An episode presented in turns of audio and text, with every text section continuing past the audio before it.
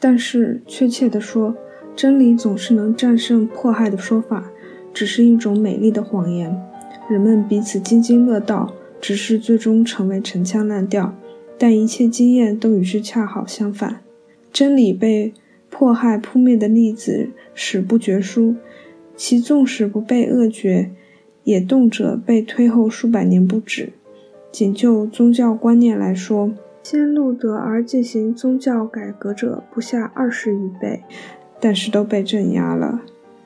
布雷西亚的阿诺德被镇压了，多尔奇诺修士被镇压了，萨普纳罗拉被镇压了，阿尔比派被镇压了，维尔多派被镇压了，罗拉派被镇压了，胡斯派被镇压了。甚至在路德之后，无论何地，只要坚持迫害，都能取得成功。在西班牙、意大利、佛兰德斯、奥地利帝国，新教被根除；在英格兰，如果玛丽女王还活着，或者伊丽莎白女王已死，情况也可能非常相似。除非异端已成为非常强大的力量，以至于无法全然迫害。迫害总是能够取得成功。没有一个有理性的人会怀疑基督教曾差点在罗马帝国灭绝。其之所以能得以传播，并最终成为主流，仅仅因为迫害是间歇性的。迫害虽然一直存在，但每次时间都较短，中间有长时段的间隔，使其几乎未受干扰地得以传播。认为真理仅仅凭其为真理。就天然具有抵御错误的力量，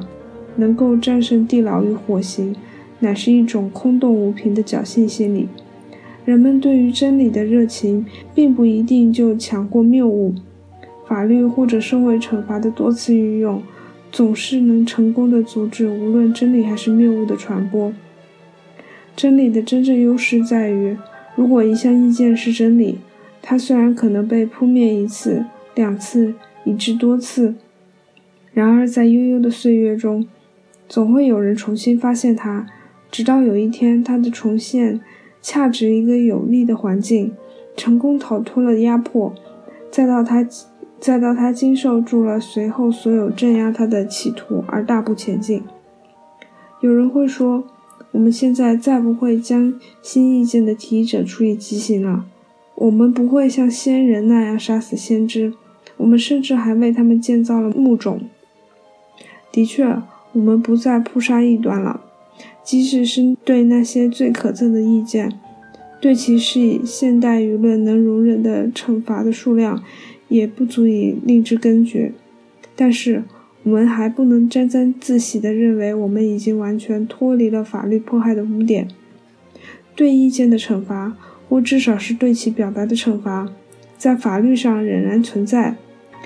即使在如今这个时代，也不是完全没有先例，以至于根本无法想象这种迫害会卷土重来。一八五七年，在康瓦尔郡夏季巡回法庭，一个不幸的人，据说其一生中所作所为都无可指摘，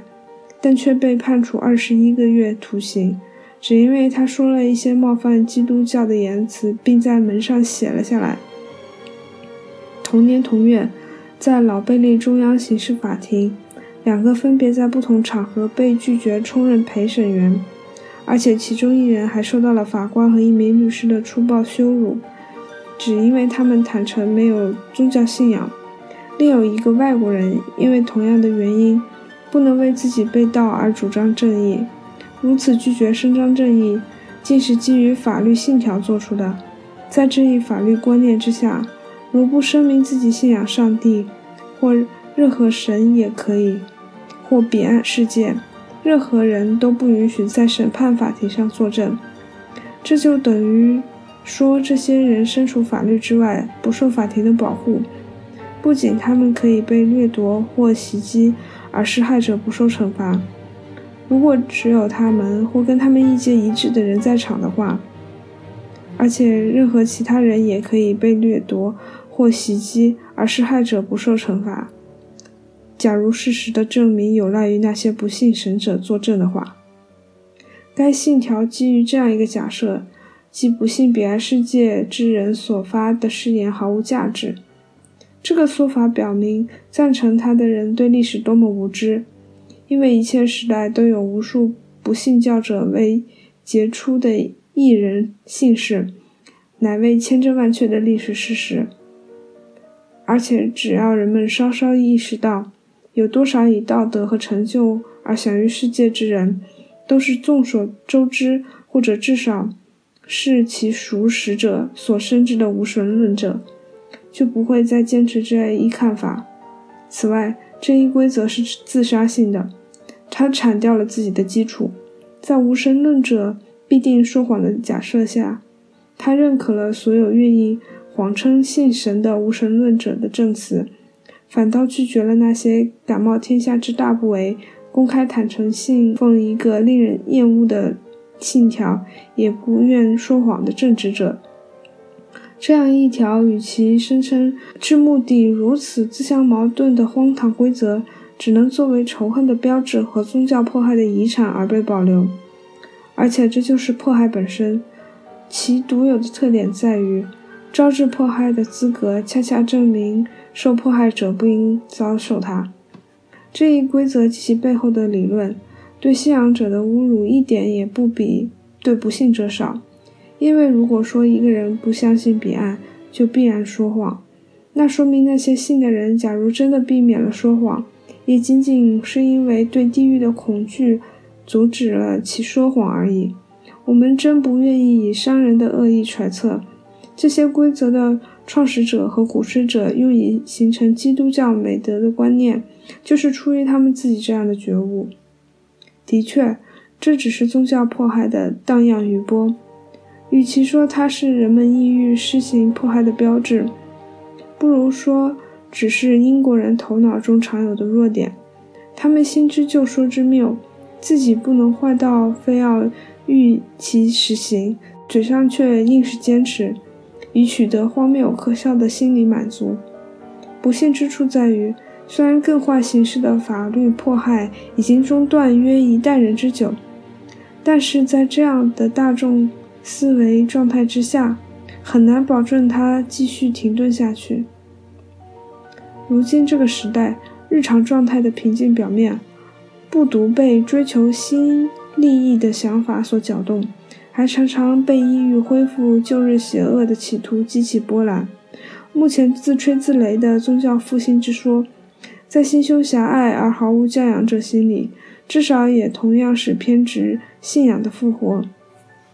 人们情感中不宽容的强劲而持久的教母，一直都存在于这个国家的中等阶级之中。只要一点点鼓励，就能让他们积极去迫害那些他们一直没有。停止认为是恰当的迫害对象的人，这是这一点，即人们对不认可他们自认重要之信仰的那些人所抱持的意见和态度，使这个国家还称不上一个精神自由的国度。在过去的很长一段时间里，法律惩罚的主要错误在于它加强了这种社会诟病的作用。这是这一十分有效的社会诟病。使得英国敢于挑战社会禁令而发表意见，竟比在许多其他国家冒法律惩罚的危险而发表意见更为少见。除了那些自身经济状况可以使他们独立于他人善意之外的人，对于其他所有人来说，在这个问题上，公众舆论像法律一样有效，因为一个人因发表意见而被排挤的无以谋生。无异于被关进大牢。对那些衣食无忧，并且不稀罕从各级权势者、各种群体或公众那里博取任何好处之人，可以无所畏惧地公开表达任何观点，纵使因之被误解、被诟病，却也并不需要多么了不起的英雄气概才能承受。对这些人，这里没有可以博取同情的地方。然而，即使我们现在不像从前所习惯的那样，对那些跟我们思想不同的人强加如许多的痛苦，可我们对自身所犯下的罪恶，也许正跟从前那样对待异议者时一样多了。苏格拉底被处死了，但是苏格拉底的哲学如日中天，他的光辉照遍了整个人类智慧的苍穹。基督徒曾被投身诗吻，但基督教的教堂长得如枝繁叶茂的参天大树，高耸于比之更古老但却毫无生气的物种之上，并且以其遮天蔽日令他们窒息。因而，我们仅有的这种社会不宽容，并没有杀死一个人，也没有根除各种意见，只不过会促使人们掩饰自己的意见，或者令其不努力去积极传播而已。对我们而说，每经一个年代或世代，都有异端思想未能显见地赢得进展，乃至根本失去地盘。他们从未能够燎原万里。只是在好学深思的唱说者的小圈子里文火不断，无法以其或真或谬的光芒照耀人类的一般事物，于是事物被保留在让一些人非常满意的状态，因为不用再令人不快的去处罚与关押任何人，就能使一切盛行意见表面上不被干扰，而他也并没有绝对阻止那些患有思想。癖的人运用自己的理性，这对于保持思想世界之平静，令一切事物沿着万事不易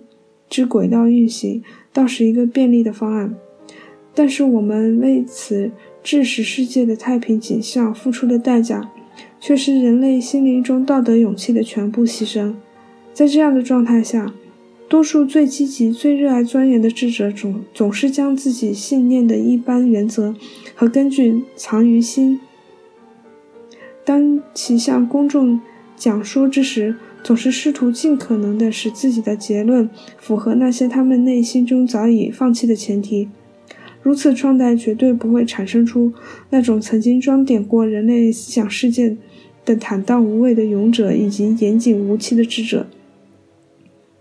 在这样一种状态下，人们所能看到的，不是一些庸见的附会者，就是一些真理的驱使者。他们对所有问题的论证都是为了取悦听众，而不是自己身所信服的东西。那些不愿驱使附会的人，则通过窄化他们的思想和兴趣，以便能在原则范围之内不致犯险地说出，也就是说，将话题缩小到琐碎的时间问题上。只要人类的心智得到增强和扩展，这些问题就能够自我纠正。反之则无从有效纠正。然而，正是那些能够增强和扩展人类心智的东西，即对最深奥的主题进行自由和勇敢的探索，被放弃了。